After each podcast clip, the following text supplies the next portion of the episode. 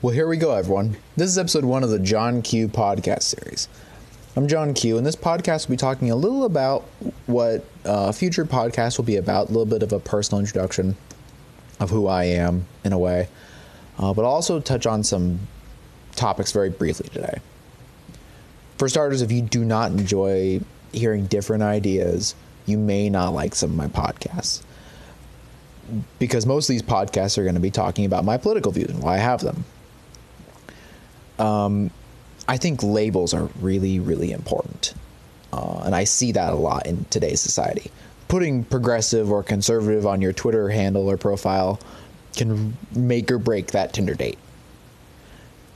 I personally generally do not like to use political labels when I talk to myself. I don't like to say one way or the other. I'm Republican, I'm Democrat, I'm Libertarian, I'm a magical unicorn. But I've been told by people that I'm pretty close to what you'd call a liberal Republican. And I can accept that. I think that kind of means that I've got a lot of ideas from either side of the aisle. Um, and I, I'll go into those specifically later, but just know there's going to be some bouncing around.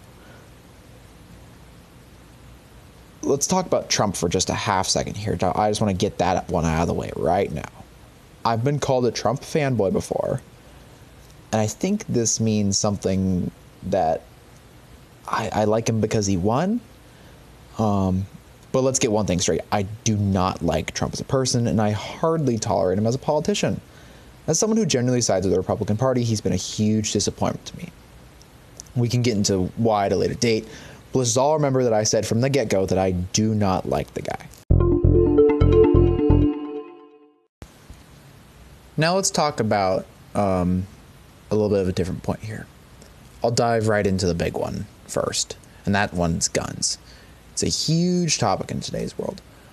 One group of people would have you think that there are military grade weapons running around in the streets and that they cause all crime and are only made to kill children with, and that the NRA is evil, and that the only way to solve our, quote, gun violence epidemic is to ban all guns. Wholesale. Another group would like you to think there's a war on freedom in this country being waged from behind desks at government buildings everywhere. Without getting into specific data points and numbers and all that, let's address some key points of the anti gun argument. Um, spoiler alert, I'm really, really, really pro gun. First, the illusion that banning something can get rid of it. Drugs. That kind of says it all. How many drugs are illegal that come into this country every single day? marijuana is probably the most commonly used one that's still legal in a lot of states. Sure, you know, you got California, Washington, Colorado, and I think Oregon now too. But everywhere else it's illegal. And yet still people have it. They still get it somehow. And I know there's not a weed fairy running around giving it to people, so it has to come from somewhere. Uh, by banning something at the legal level, you're not getting rid of something you're doing two things. One, you're making it so you can punish someone for having that thing. Two, you're making yourself feel good because you are supposedly, quote unquote, getting rid of something that you think in a in a way is dangerous.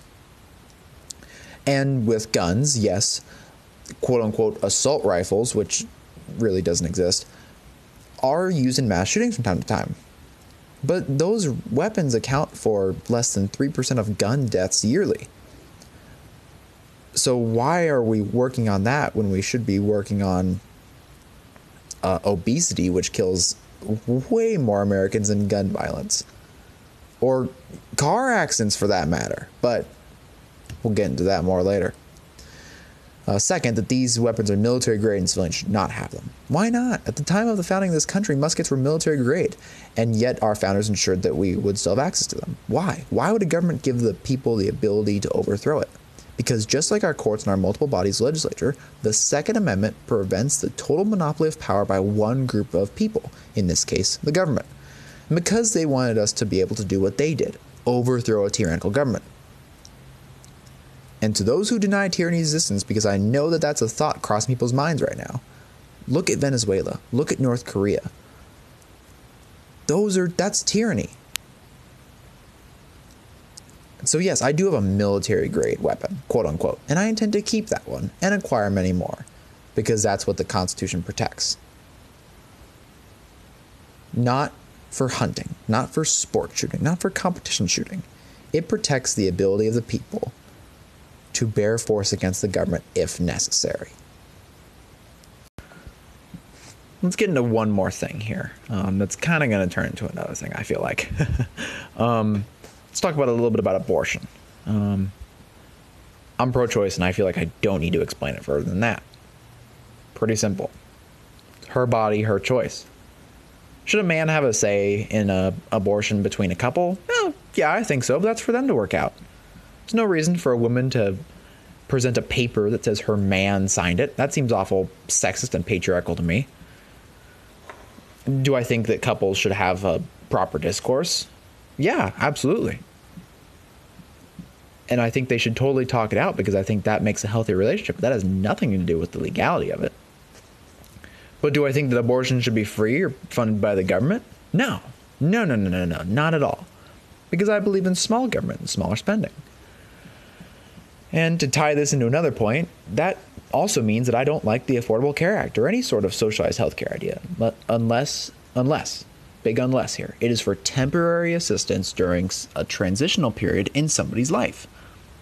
Because those periods can be hard. Say you either move from one area to another or you lose your job for whatever reason. You can get fired, company could close down, you get laid off, whatever. I understand those transitional periods, and I think that we as a country should be accommodating. You know, help people out when they need genuine help. But when someone has a two year, four year liberal arts degree that they've never done anything with, and they're 37 years old and they work at McDonald's, or, you know, they work part time retail and they make enough money to scrape by, and yet they complain they don't have health insurance you know that sounds like a problem that w- that you made for yourself in your choices initially. You should have had better foresight to understand that that job is not going to give you everything and that the government certainly isn't going to give you everything. You need to work for that. You need to earn that for yourself. Because while we do live in a world where some people think healthcare is necessary, I disagree. Healthcare is a business, whether we like it or not. We live in a capitalist economy, and that means that pretty much everything you've got is a business. That includes surgery, that includes medicine, that includes healthcare as a whole. So deal with it. Either that or go live in Canada because it's free up there.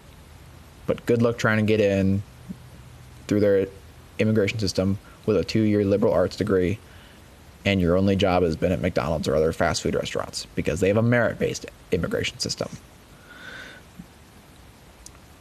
but back to the main point we we as a society need to reward personal accountability of one's own actions and choices instead of giving handouts because it makes us feel good about ourselves.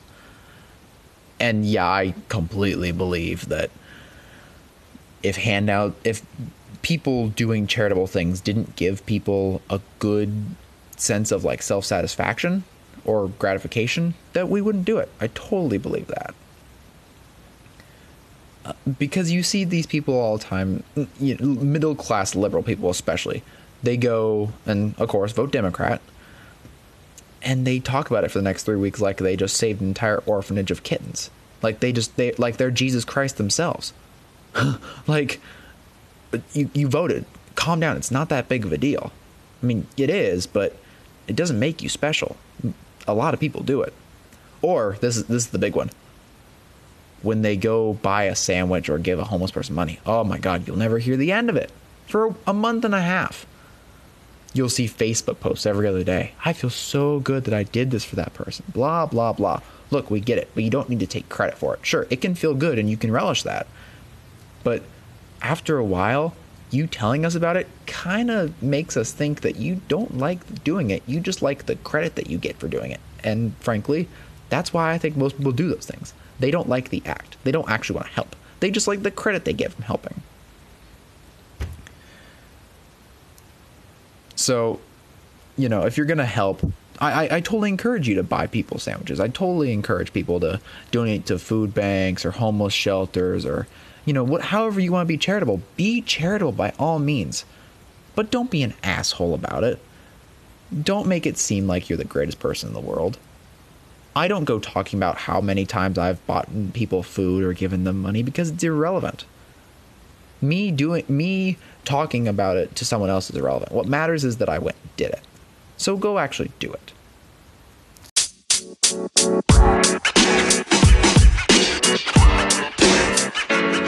know, man. You know, man. You know, man.